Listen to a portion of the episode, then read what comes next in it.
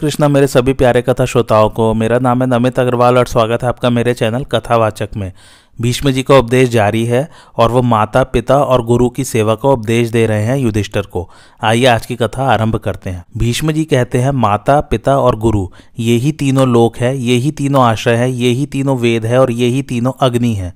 पिता गार्हपत्य अग्नि, माता दक्षिणा अग्नि और गुरु आहवनीय अग्नि है। लौकिक अग्नियों से माता, पिता आदि त्रिविध अग्नियों का गौरव अधिक है। इन तीनों की सेवा में यदि भूल न करोगे तो तुम तीनों लोगों को जीत लोगे। पिता की सेवा से इस लोक को, माता की सेवा से परलोक को और गुरु की सेवा से ब्रह्म लोक को तर जाओगे। इसलिए तुम इनके साथ सदा अच्छे बर्ताव करो। ऐसा करने से तुम्हें उत्तम यश, परम कल्याण और महान फल देने वाले धर्म की प्राप्ति होगी।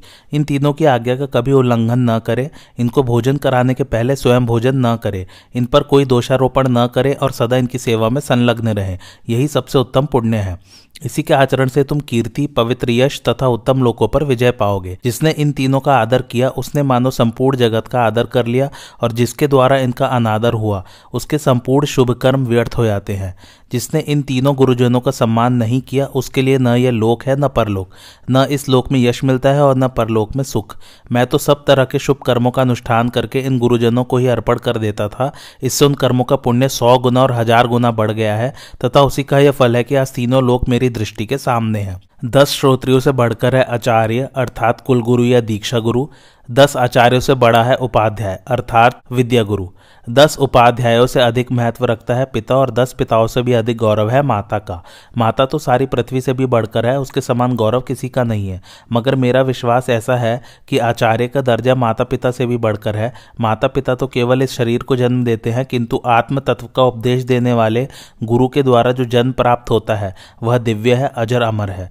माता पिता यदि कोई अपराध करे तो भी उन पर कभी हाथ नहीं छोड़ना चाहिए। जो लोग विद्या पढ़कर गुरु का आदर नहीं करते, निकट रहते हुए भी मन वाणी अथवा क्रिया से गुरु की सेवा नहीं करते, उन्हें गर्भस्थ बालक की हत्या का पाप लगता है। संसार में उनसे बढ़कर पापी दूसरा कोई है ही नहीं। जैसे गुरुओं का कर्तव्य है शिष्यों को आत्मोन्नति के पथ पर पहुंचाना, उसी प्रकार शिष्यों का धर्म है गुरुओं की सेवा करना। मनुष्य जिस धर्म से पिता को प्रसन्न करता है, उसके द्वारा प्रजापति ब्रह्मा जी भी प्रसन्न होते हैं, तथा जिस बर्ताव से वह माता को प्रसन्न कर लेता है, उसके द्वारा संपूर्ण पृथ्वी की पूजा हो जाती है। परंतु जिस व्यवहार से शिष्य अपने गुरु को प्रसन्न कर लेता है, उसके द्वारा पर ब्रह्मा, परमात्मा की पूजा संपन्न होती है। इसलिए गुरु माता पिता से भी बढ़कर पूज्य है। गुरुओं की पूजा से देवता, ऋषि और पितरों को भी प्रसन्नता होती है, इसलिए गुरु परम पूजनीय है। माता पिता और गुरु कभी भी अपमान के योग्य नहीं है, उनके किसी भी कार्य की निंदा नहीं करनी चाहिए। गुरुजनों के ही सत्कार को देवता और महर्षि स्वीकार करते हैं, जो लोग मन से अथवा क्रिया के द्वारा उपाध्याय पिता और माता से द्रोह करते हैं, तथा जो पिता माता के द्वारा अपना पालन पोषण कराकर बड़े होने पर उनका पालन पोषण नहीं करते, उन्हें गर्भ हत्या का पाप लगता है। जगत में उनसे बढ़कर कोई पापी नहीं है। मित्रद्रोही, कृतघ्न, स्त्री हत्यार और गुरु का वध करने वाला, इन चार प्रकार के पापियों को उद्धार करने के लिए हमने कोई प्रायश्चित नहीं सुना है। अतः माता पिता और गुरु की सेवा ही मनुष्य के लिए सबसे बड़ा धर्म है, यही कल्याण का साधन है, इससे बढ़कर कोई कार्य नहीं है। युधिष्ठर ने पूछा, तात, बहुत से कठोर स्वभाव वाले मनुष्य ऊपर से कोमल और शांत बने रहते हैं तथा कोमल स्वभाव वाले लोग कठोर दिखाई देते हैं। ऐसे मनुष्य की ठीक ठीक पहचान कैसे हो? भीष्म जी ने कहा, युधिष्ठर, इस विषय में एक पुराना इतिहास, जो बाघ और सियार के संवाद के रूप में है तुम्हें सुना रहा हूँ, सुनो। पूर्व काल की बात है, पुरिका नाम की एक नगरी थी, जो प्रचुर धन धान्य से संपन्न थी। उसमें पौरिक नाम का एक राजा राज्य करता था, वह बड़ा ही क्रूर और नीच था। सदा दूसरे प्राणियों की हिंसा में लगा रहता था। धीरे धीरे उसकी आयु समाप्त हुई। मरने के बाद अपने पूर्व कर्मों के कारण उसका सियार की योनि में जन्म हुआ। किंतु उसे पूर्व जन्म कभी स्मरण बना रहा, इसलिए उस अधम योनि में पूर्व वैभव की याद आने से सियार को बड़ा खेद और वैराग्य हुआ। अब उसने जीवों की हिंसा करनी छोड़ दी, सत्य बोलने का नियम लिया और वह अपने व्रत का दृढ़ता पूर्वक पालन करने लगा। दिन रात में एक बार निश्चित समय पर भोजन करता और वह भी पेड़ों से अपने आप गिरे हुए फलों का। उसने शमशान भूमि में ही रहना पसंद किया क्योंकि वही उसका जन्म हुआ था। जन्मभूमि के स्नेह से किसी दूसरे स्थान पर उसका मन नहीं लगता था। सियार का इस तरह पवित्र आचार विचार से रहना उसके जाति भाइयों को अच्छा न लगा। उनके लिए यह बर्दाश्त के बाहर की बात हो गई, इसलिए वे प्रेम और विनय भरी बातें सुनाकर उसकी बुद्धि को चलायमान करने लगे। उन्होंने कहा, भाई सियार, तू मांसाहारी जीव है और शमशान भूमि में रहता है, फिर भी भी पवित्र आचार विचार से रहना चाहता है, यह तेरी उल्टी समझ का परिणाम है। भैया, हमारे ही समान होकर रह, तेरे लिए भोजन हम लोग ला दिया करेंगे। तू सिर्फ़ इस शौचाचार का अड़ंगा छोड़कर चुपचाप खा लिया करना। तेरी जाति का जो सदा से भोजन रहा है, वही तेरा भी होना चाहिए। उनकी ऐसी बात सुनकर सियार सावधान हो गए और मीठे तथा युक्ति युक्त वचनों से उन्हें समझाता हुआ बोला, बंधुओं, अपने बुरे व्यवहारों के ही कारण हमारी जाति का कोई विश्वास नहीं करता। अच्छे स्वभाव और आचरण से ही कुल की प्रतिष्ठा होती है, अतः मैं भी वही कर्म करना चाहता हूँ, जिससे अपने वंश का यश बढ़े। यदि मेरा निवास शमशान भूमि में है तो इसके लिए मैं जो समाधान देता हूँ, उसको सुनो। आश्रम बनाकर रहना ही धर्म में कारण हो, ऐसी बात नहीं है। कोई भी शुभ कर्म आत्मा की प्रेरणा से ही होता है। आश्रम में रहकर ही यदि कोई गौ की हत्या करे तो क्या उसे पाप नहीं लगेगा? अथवा आश्रम से अलग शमशान यदि स्थानों में ही यदि कोई गोदान करे तो क्या वह व्यर्थ हो जाएगा? उससे पुण्य नहीं होगा। तुम लोगों की जीविका असंतोष से पूर्ण, निंदनीय, धर्म की हानि होने के कारण दूषित तथा इस लोक और परलोक में अनिष्ट फल देने वाली है, इसलिए मैं उसे पसंद नहीं करता। सियार के साचार विचार की चर्चा चारों ओर फैल गई। तदंतर एक व्याघ्र ने स्वयं आकर उसका विशेष सम्मान किया और उसे शुद्ध तथा बुद्धिमान समझकर अपना मंत्रित्व स्वीकार करने के लिए उससे प्रार्थना की। व्याघ्र बोला, सौम्य, मैं तुम्हारे स्वरूप से परिचित हूँ। तुम मेरे साथ चलकर रहो और मन माने भोग भोगना। एक बात तुम्हें सूचित कर देते हैं। हमारी जाति का स्वभाव कठोर होता है, यह दुनिया जानती है। यदि तुम कोमलता पूर्वक व्यवहार करते हुए मेरे हित साधन में लगे रहोगे तो तुम्हारा भी भला होगा।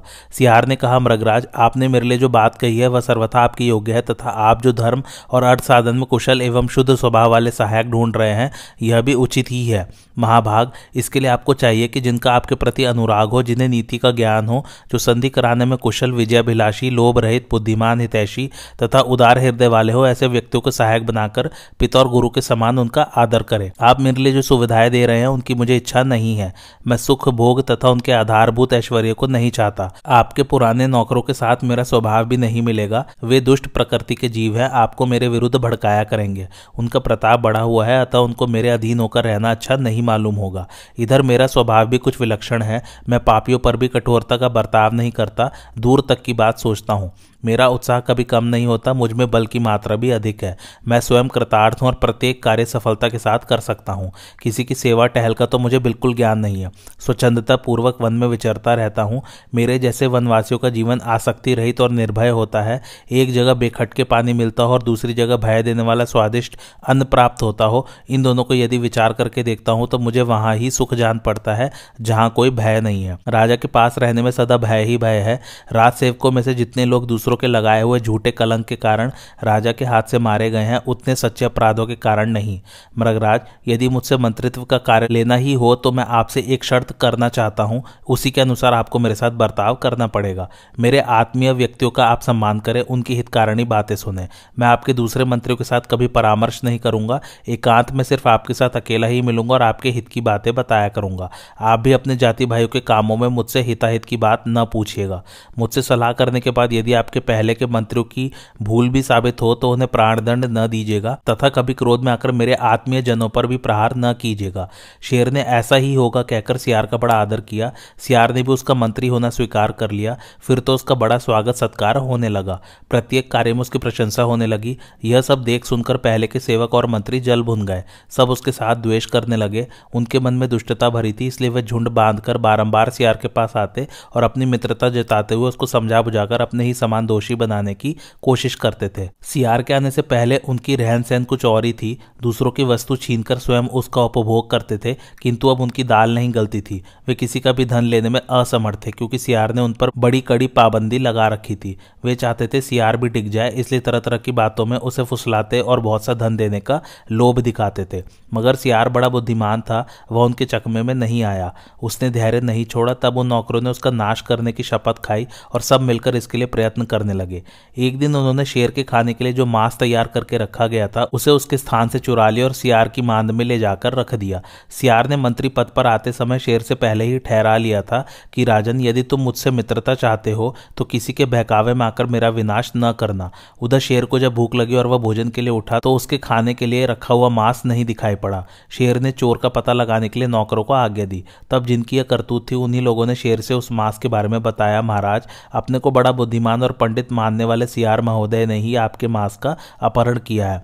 सियार की चपलता सुनकर शेर गुस्से से भर गया और उसको मार डालने का विचार करने लगा। उस समय सियार के प्रतिकूल कुछ कहने का मौका देखकर पहले के मंत्री लोग शेर से कहने लगे, राजन, वह तो बातों से ही धर्मात्मा बना हुआ है, स्वभाव का बड़ा कुटिल है, भीतर का पापी है, मगर ऊपर से धर्म का ढोंग बनाए हुए है। उसका सारा आचार विचार दिखावे के लिए है, यह कहकर वे क्षण भर में ही उस मांस को सियार की मांद से उठा ले आए। शेर ने उनकी बातें सुनी और जब निश्चय हो गया कि सियार ही मांस ले गया था तो उसने उसको मार डालने की आज्ञा दे दी। शेर की बात जब उसकी माता को मालूम हुई तो वह हितकारी वचनों से उसे समझाने के लिए आई और कहने लगी, बेटा, इसमें कुछ कपटपूर्ण षड्यंत्र हुआ जान पड़ता है, तुम्हें इस पर विश्वास नहीं करना चाहिए। काम में लाग डाट हो जाने से जिनके मन में पाप होता है, वे निर्दोष को ही दोषी बताते हैं। किसी को अपने से ऊँची अवस्था में देखकर अक्सर लोगों को ईर्ष्या हो जाया करती है, वे उसकी उन्नति नहीं सह सकते। कोई कितना ही शुद्ध क्यों ना हो, उस पर भी दोष लगा ही देते हैं। लोभी शुद्ध स्वभाव वाले व्यक्तियों से और आलसी तपस्वियों से द्वेष करते हैं। इसी प्रकार मूर्ख लोग पंडितों से, दरिद्र धनियों से, पापी धर्मात्माओं से और कुरूप, रूपवानों से ढहा रखते हैं। विद्वानों में भी कितने ही ऐसे अविवेकी, लोभी और कपटी होते हैं जो बृहस्पति के समान बुद्धि रखने वाले, निर्दोष व्यक्ति में भी दोष निकाला करते हैं। एक और तो जब घर में सुनसान था, उस समय तुम्हारे मांस की चोरी हुई है। दूसरी ओर एक व्यक्ति ऐसा है जो देने पर भी मांस नहीं लेना चाहता। इन दोनों बातों पर अच्छी तरह विचार करो। संसार में बहुत से असभ्य प्राणी सभ्य की तरह और सभ्य असभ्य की तरह देखे जाते हैं। इस प्रकार उनमें अनेकों भाव दृष्टि गोचर होते हैं, अतः उनकी परीक्षा कर लेनी उचित है। जो जांचने बूझने के बाद किसी विषय में अपना विचार प्रकट करता है, उसे पीछे पछतावा नहीं होता। राजा के लिए किसी को मरवा डालना कठिन काम नहीं है, मगर इससे उसकी बढ़ाई नहीं होती। शक्तिशाली पुरुष में यदि क्षमा हो तो उसी की प्रशंसा की जाती है, उसी से उसका यश बढ़ता है। बेटा, सोचो तो तुमने स्वयं ही सियार को मंत्री के आसन पर बिठाया है, और तुम्हारे सामंतों में भी इसकी ख्याति बढ़ गई है। ऐसा सुपात्र मंत्री बड़ी मुश्किल से मिलता है, यह तुम्हारा बड़ा हितैषी है, इसलिए तुम्हें इसकी रक्षा करनी चाहिए।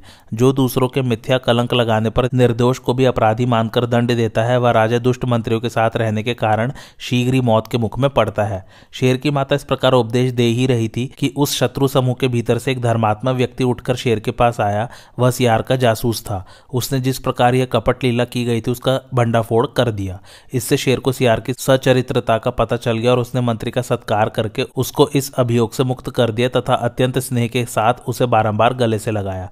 सियार नीति शास्त्र का ज्ञाता था, उसने शेर की आज्ञा लेकर उपवास करके प्राण त्याग देने का विचार किया। शेर ने उसे इस कार्य से रोका और उसका भली भांति आदर सत्कार किया। उस समय स्नेह के कारण उसका चित्त विकल हो रहा था। मालिक की अवस्था देख सियार का भी गला भर आया और वह उसे प्रणाम करके गदगद कंठ से बोला, राजन, पहले तो आपने मुझे सम्मान दिया और पीछे अपमानित कर दिया, शत्रु किसी स्थिति में पहुँचा दिया। अब मैं आपके पास रहने की योग्य नहीं हूँ, जो अपने पद से हटाए गए हो, सम्मानित स्थान से नीचे गिरा दिए गए हो, जिनका सर्वस्व छीन लिया गया हो, जो दुर्बल, लोभी, क्रोधी और डरपोक हो, जिन्हें धोखे में डाला गया हो, जिनका धन लूटा गया हो, तथा जिन्हें क्लेश दिया गया हो। ऐसे सेवक शत्रुओं का काम सिद्ध करते हैं। आपने परीक्षा लेकर योग्य समझकर मुझे मंत्री के आसन पर बिठाया था, और फिर अपनी की हुई प्रतिज्ञा को तोड़कर मेरा अपमान किया है। ऐसी दशा में अब आपका मुझ पर विश्वास नहीं रहेगा, और मैं भी आप पर विश्वास न होने से उद्वेग में पड़ा रहूँगा। आप मुझ पर संदेह करेंगे, और मैं सदा आपसे डरता रहूँगा। इधर दूसरों के दोष ढूँढने वाले आपके भृत्यु लोग मौजूद ही हैं। इनका मुझसे तनिक भी स्नेह नहीं है तथा इन्हें संतुष्ट रखना भी मेरे लिए बहुत कठिन है। प्रेम का बंधन जब एक बार टूट जाता है तो उसका जुड़ना मुश्किल हो जाता है और जो जुड़ा हुआ होता है वह बड़ी कठिनाई से टूटता है। किंतु जो बारंबार टूटता और जुड़ता रहता है उसमें स्नेह नहीं होता। राजाओं का चित्त चंचल होता है, उनके लिए सुयोग्य व्यक्ति को पहचानना बहुत कठिन है। सैकड़ों में कोई एक ही ऐसा मिलता है जो सब तरह से समर्थ हो और किसी पर भी संदेह न करता हो। इस प्रकार धर्म, अर्थ, काम तथा युक्तियों से युक्त सांत्वना पूर्ण वचन कहकर सियार ने शेर को प्रसन्न किया और फिर स्वयं वन में चला गया। यह बड़ा बुद्धिमान था, इसलिए शेर के अनुनय विनय न मानकर मृत्यु पर्यंत निराहार रहने का व्रत ले एक स्थान पर बैठ गया और अंत में शरीर त्याग कर स्वर्ग धाम में जा पहुँचा। युधिष्ठर ने पूछा, भरत श्रेष्ठ, राजा एक दुर्लभ राज्य को पाकर भी यदि सेना, खजाना आदि साधनों से रहित हो तो वह अपने से बल में सर्वथा बड़े चढ़े हुए शत्रु के सामने कैसे टिक सकता है? भीष्म जी ने कहा, इस विषय में समुद्र और नदियों के संवाद रूप प्राचीन इतिहास को उदाहरण दिया जाता है। एक समय की बात है, सरिताओं के स्वामी समुद्र ने सरिताओं से अपने मन का एक संदेश प्रकार पूछा, नदियों, मैं देखता हूँ, जब तुम लोगों में बाढ़ आती है तो बड़े बड़े वृक्षों को जड़, मूल और डालियों सहित उखाड़ कर तुम अपने प्रभाव में बहा लाती हो, किंतु उनमें बेत का कोई पेड़ नहीं दिखाई देता। बेत का शरीर तो नहीं के बराबर, बहुत पतला होता है, उसमें कुछ दम भी नहीं होता और वह तुम्हारे खास किनारे पर जमता है। फिर भी तुम उसे न ला सकी, क्या कारण है? उसे कमज़ोर समझकर उपेक्षा तो नहीं कर देती, अथवा उसने तुम लोगों का कुछ उपकार तो नहीं किया है? क्यों बेत का वृक्ष तुम्हारा तट छोड़कर नहीं आता, इस विषय में मैं तुम सब लोगों का विचार जानना चाहता हूँ। यह सुनकर गंगा जी ने युक्ति युक्त अर्थपूर्ण तथा दिल में बैठने वाली बात कही, नाथ, वे वृक्ष अपने स्थान पर अकड़ कर खड़े रहते हैं। हमारे प्रबल प्रवाह के सामने सिर नहीं झुकाते। इस प्रतिकूल बर्ताव के कारण ही उन्हें अपना स्थान छोड़ना पड़ता है। किंतु बेत नदी के वेग को देखकर झुक जाता है। वह समय के अनुसार बर्ताव करना जानता है। सदा हमारे अधीन रहता है। अकड़कर खड़ा नहीं होता। अतः अपने अनुकूल आचरण के कारण उसको स्थान छोड़कर यहाँ नहीं आना पड़ता। जो पौधे, वृक्ष या लता गुल्म आदि हवा और पानी के वेग से झुक जाते तथा वेग शांत होने पर सिर उठाते हैं, उनका कभी तिरस्कार नहीं होता। भीष्म जी कहते हैं, युधिष्ठर, इसी प्रकार जो राजा बल में बड़े चढ़े तथा विनाश करने में समर्थ शत्रु के पहले वेग को सिर झुकाकर नहीं सह लेता, वह शीघ्र ही नष्ट हो जाता है। जो बुद्धिमान अपने तथा शत्रु के सार, असार, बल और पराक्रम को जानकर उसके अनुसार बर्ताव करता है, उसकी कभी पराजय नहीं होती। अतः जब शत्रु को बल में अपने से बहुत बड़ा हुआ समझे तो विद्वान पुरुष को वेद की तरह नम्र हो जाना चाहिए। यही बुद्धिमानी का लक्षण है। युधिष्ठर ने पूछा, भारत, यदि कोई दृष्ट मूर्ख, मधुर या तीखे शब्दों में भरी सभा के बीच किसी विद्वान पुरुष की निंदा करे तो विद्वान को उसके साथ कैसा बर्ताव करना चाहिए? भीष्म जी ने कहा, बेटा, जो निंदा करने वाले के ऊपर क्रोध नहीं करता, वह उसके पुण्य को ले लेता और अपने पाप धो डालता है। इसलिए कटु वचन बोलने वाले को आतुर समझकर उसकी उपेक्षा कर देनी चाहिए।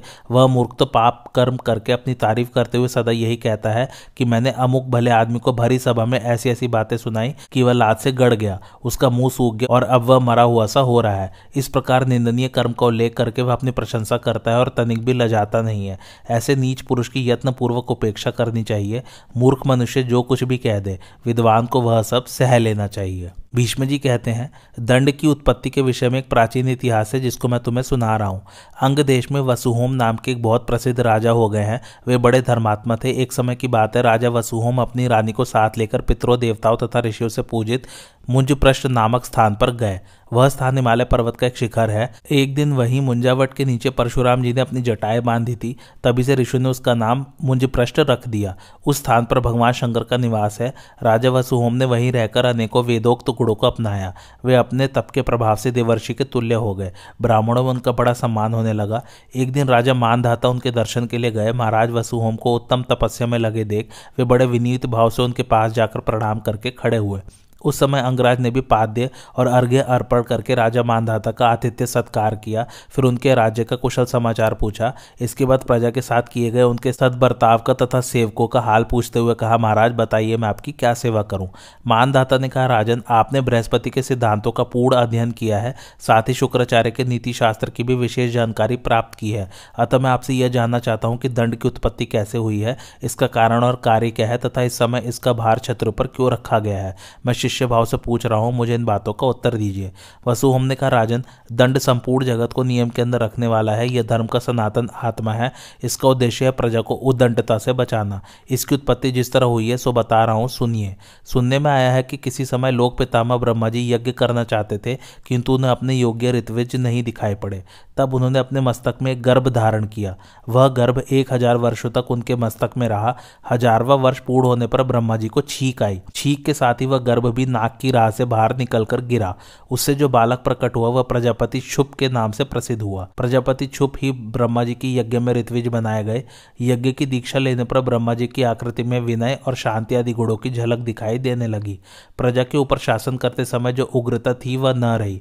इसलिए यज्ञ प्रारंभ होते ही प्रत्यक्ष में शांत रूप की प्रधानता होने के कारण दंड अदृश्य हो गया। प्रजा को दंड मिलने का भय जाता रहा। दंड लुप्त होते ही प्रजा में वर्ण संकरता अर्थात व्याभिचार की मात्रा बढ़ने लगी। कर्तव्य, अकर्तव्य, भक्ष्य, अभक्ष्य, पेय, अपेय तथा गम्य, अगम्य का विचार उठ गया। सब एक दूसरे के प्राण लेने लगे। अपना और दूसरे का धन एक सा समझा जाने लगा। बलवान निर्बलों को मौत के घाट उतारने लगे। यह देख पितामह ब्रह्मा जी ने सनातन भगवान विष्णु का पूजन करके वरदानी महादेव जी से कहा, भगवान, अब आप ही कृपा करके ऐसा उपाय करें जिससे प्रजा में वर्ण संकरता न फैलने पावे। तब भगवान शूल पाणी ने कुछ देर तक सोच विचार करके अपने आप को ही दंड के रूप में प्रकट किया।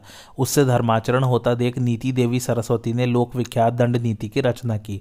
फिर त्रिशूलधारी भगवान शंकर ने कुछ सोचने के पश्चात एक एक समूह का एक एक राजा बनाया। उन्होंने इंद्र को देवताओं का, यम को पितरों का, कुबेर को धन और राक्षसों का, मेरु को पर्वतों का, समुद्र को सरिताओं का, वरुण को जल और असुरों का, मृत्यु को प्राणों का, वशिष्ठ को ब्राह्मणों का, अग्नि को वसुओं का, सूर्य को तेज का, चंद्रमा को ताराओं और औषधियों का कुमार कार्तिकेय को भूतों का तथा काल को सबका राजा बना दिया। इसके पश्चात भगवान शूल पाणी स्वयं रुद्रों के राजा हुए। ब्रह्मा के पुत्र छुप को उन्होंने समस्त प्रजाओं का आधिपत्य प्रदान किया। तदंतर ब्रह्मा जी का वह यज्ञ जब विधिवत समाप्त हो गया तो महादेव जी ने धर्म रक्षक भगवान विष्णु का सत्कार करके उन्हें वह दंड अर्पण किया।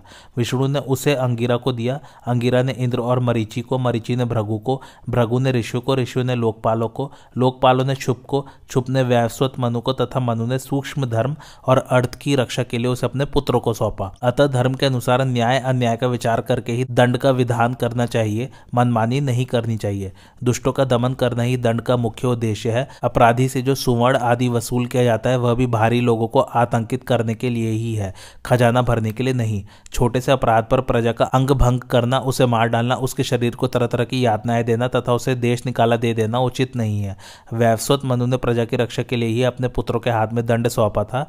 वही क्रमशः उत्तरोत्तर अधिकारियों के हाथ में आकर प्रजा की रक्षा में निरंतर जागृत रहता है। प्रजा के पालन और दंड का अधिकार ब्रह्मा जी से महादेव जी को मिला। उनसे विश्वदेवों को, विश्वदेवों से ऋषियों को, ऋषियों से सोम को, सोम से सनातन देवताओं को और देवताओं से ब्राह्मणों को मिला।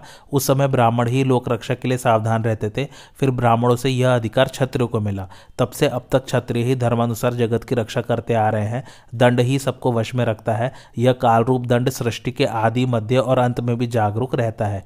यही संपूर्ण लोकों का ईश्वर तथा प्रजापति है। यह साक्षात महादेव जी का स्वरूप है। धर्मज्ञ राजा को चाहिए कि वह न्याय के अनुसार दंड का उपयोग करे। भीष्म जी कहते हैं, जो राजा वसुहोम के बताए हुए सिद्धांत को सुनता और सुनकर इसके अनुसार ठीक ठीक बर्ताव करता है, उसकी सारी कामनाएँ पूर्ण होती है। इस प्रकार दंड के संबंध में जितनी बातें हैं, वे सब मैंने तुम्हें बता दी।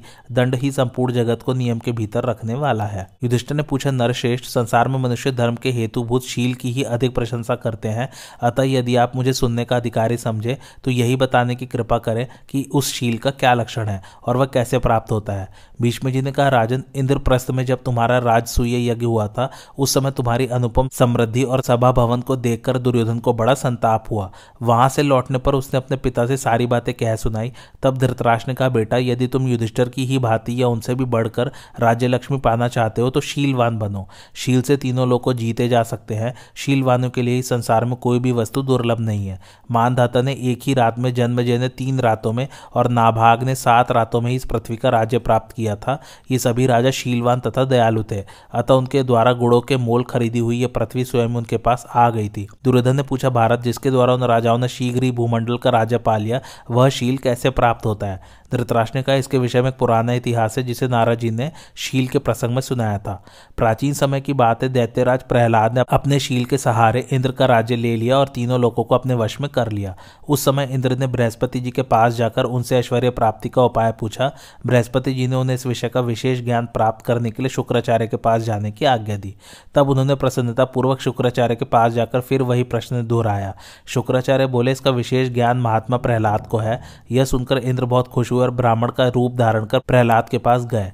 वहाँ पहुंचकर उन्होंने कहा, राजन, मैं श्रेय प्राप्ति का उपाय जानना चाहता हूँ, आप बताने की कृपा करें। प्रहलाद ने कहा, विप्रवर, मैं तीनों लोगों के राज्य का प्रबंध करने में व्यस्त रहता हूँ, इसलिए मेरे पास आपको उपदेश देने का समय नहीं है ब्राह्मण ने कहा, महाराज, जब समय मिले तभी मैं आपसे उत्तम आचरण का उपदेश लेना चाहता हूँ ब्राह्मण की सच्ची निष्ठा देखकर प्रहलाद बड़े प्रसन्न हुए और शुभ समय आने पर उन्होंने उसे ज्ञान का तत्व समझाया।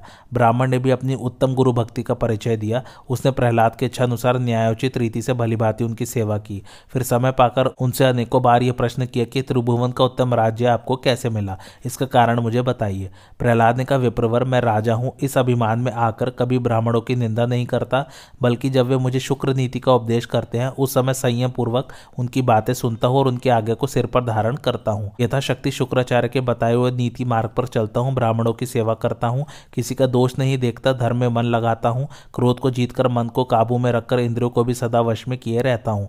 मेरे इस बर्ताव को जानकर ही विद्वान ब्राह्मण मुझे अच्छे अच्छे उपदेश दिया करते हैं और मैं उनके वचनामृतों का पान करता रहता हूँ। इसलिए जैसे चंद्रमा नक्षत्रों पर शासन करते हैं, उसी प्रकार मैं भी अपने जाति वालों पर राज्य करता हूँ। शुक्राचार्य जी का नीति शास्त्र इस भूमंडल का अमृत है, यही उत्तम नेत्र है और यही श्रेय प्राप्ति का सर्वोत्तम उपाय है। प्रहलाद से इस प्रकार उपदेश पाकर भी वह ब्राह्मण उनकी सेवा में ही लगा रहा। तब उन्होंने कहा, विप्रवर, तुमने गुरु के समान मेरी सेवा की है, तुम्हारे इस बर्ताव से प्रसन्न होकर मैं तुम्हें वर देना चाहता हूँ। तुम्हारी जो इच्छा हो, मांग लो। मैं उसे अवश्य पूर्ण करूँगा। ब्राह्मण ने कहा, महाराज, यदि आप प्रसन्न है और मेरा प्रिय करना चाहते हैं तो मुझे आपका ही शील ग्रहण करने की इच्छा है।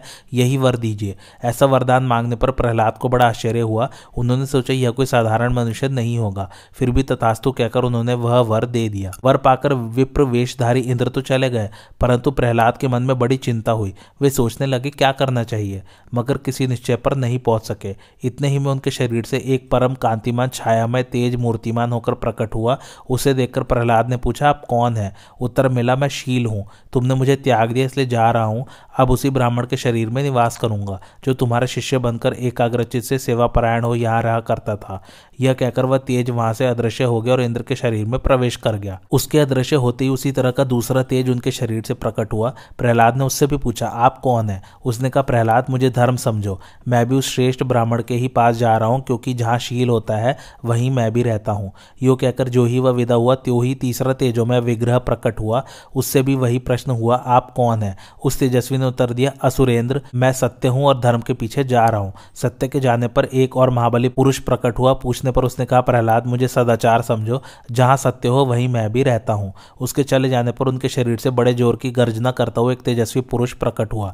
परिचय पूछने पर वह बोला, मैं बल हूँ और जहाँ सदाचार गया है, वहीं स्वयं भी जा रहा हूँ। यह कहकर चला गया। तत्पश्चात प्रहलाद के शरीर से एक प्रभावमयी देवी प्रकट हुई। पूछने पर उसने बताया, मैं लक्ष्मी हूँ। तुमने मुझे त्याग दिया है, इसलिए यहाँ से चली जाती हूँ, क्योंकि जहाँ बल रहता है, वहीं मैं भी रहती हूँ। प्रहलाद ने पुनः प्रश्न किया, देवी, तुम कहाँ जाती हो? वह श्रेष्ठ ब्राह्मण कौन था? मैं इसका रहस्य जानना चाहता हूँ। लक्ष्मी बोली, तुमने जिसे उपदेश दिया, उस ब्रह्मचारी ब्राह्मण के रूप में साक्षात इंद्र थे। तीनों लोगों में जो तुम्हारे ऐश्वर्य फैला हुआ था, वह उन्होंने हर लिया। धर्मज्ञ, तुमने शील के ही द्वारा तीनों लोगों पर विजय पाई थी। यह जानकर इंद्र ने तुम्हारे शील का अपहरण किया है। धर्म, सत्य, सदाचार, बल और मैं लक्ष्मी, ये सब शील के ही आधार पर रहते हैं, शील ही सबकी जड़ है। यह कहकर लक्ष्मी तथा शील आदि सभी गुण इंद्र के पास चले गए। इस कथा को सुनकर दुर्योधन ने पुनः अपने पिता से पूछा, कुरुनंदन, मैं शील का तत्व जानना चाहता हूँ, मुझे समझाइए और जिस तरह उसकी प्राप्ति हो सके, वह उपाय भी बताइए। धृतराज ने कहा, बेटा, शील का स्वरूप और उसे पाने का उपाय। ये दोनों बातें महात्मा प्रहलाद ने पहले ही बताई है। मैं संक्षेप से शील की प्राप्ति का उपाय मात्र बता रहा हूँ, ध्यान देकर सुनो। मन, वाणी और शरीर से किसी भी प्राणी के साथ द्रोह न करे। सब पर दया करे, अपनी शक्ति के अनुसार दान दे, यही वह उत्तम शील है, जिसकी सब लोग प्रशंसा करते हैं। अपने जिस किसी कार्य पुरुषार्थ से दूसरों का हित न होता हो तथा जिसे करने में संकोच का सामना करना पड़े, वह सब किसी तरह नहीं करना चाहिए। जिस काम को जिस तरह करने से मानव समाज में प्रशंसा हो, वह काम उसी तरह करना चाहिए। थोड़े में यही शील का स्वरूप है। बेटा, इस तत्व को ठीक तरह से समझ लो और यदि युधिष्ठर से भी अच्छी संपत्ति प्राप्त करना चाहो तो शीलवान बनो। भीष्म जी कहते हैं, कुंती नंदन, राजा धृतराज ने अपने पुत्र को यह उपदेश दिया था, तुम भी इसका आचरण करो, इससे तुम्हें भी वही फल प्राप्त होगा। भीष्म जी ने कहा, अब मैं तुम्हें एक प्राचीन इतिहास सुनाता हूँ। पारियात्र नामक पर्वत पर महर्षि गौतम का महान आश्रम है। वहाँ गौतम ने साठ हज़ार वर्षो तक तप किया था। एक दिन उग्र तपस्या में लगे हुए उस महामुनि के आश्रम पर लोकपाल यमराज स्वयं आए और उनसे मिले। ऋषि के दर्शन से संतुष्ट हुई यम ने उनका विशेष सत्कार किया और पूछा, कहिए, मैं आपकी क्या सेवा करूँ? गौतम ने कहा, धर्मराज, आप मुझे यह बताने की कृपा कीजिए कि कौन सा काम करने से मनुष्य को माता पिता के ऋण से छुटकारा मिलता है तथा पवित्र एवं दुर्लभ लोग कैसे प्राप्त होते हैं? यमराज ने कहा, मनुष्य तप करे, बाहर भीतर से पवित्र रहे और सदा सत्य भाषण रूप धर्म का पालन किया करे। उसे प्रतिदिन माता पिता की सेवा में संलग्न रहना चाहिए तथा बहुत सी दक्षिणा देकर अश्वमेध यज्ञ का अनुष्ठान करना चाहिए। इससे उत्तम लोगों की प्राप्ति होती है। आज की कथा यही समाप्त होती है। कैसी लगे आप लोगों को मेरी कथा, मुझे कमेंट करके ज़रूर बताइए और मेरे चैनल कथावाचक को लाइक, शेयर और सब्सक्राइब ज़रूर कीजिए। थैंक्स फॉर वॉचिंग, धन्यवाद।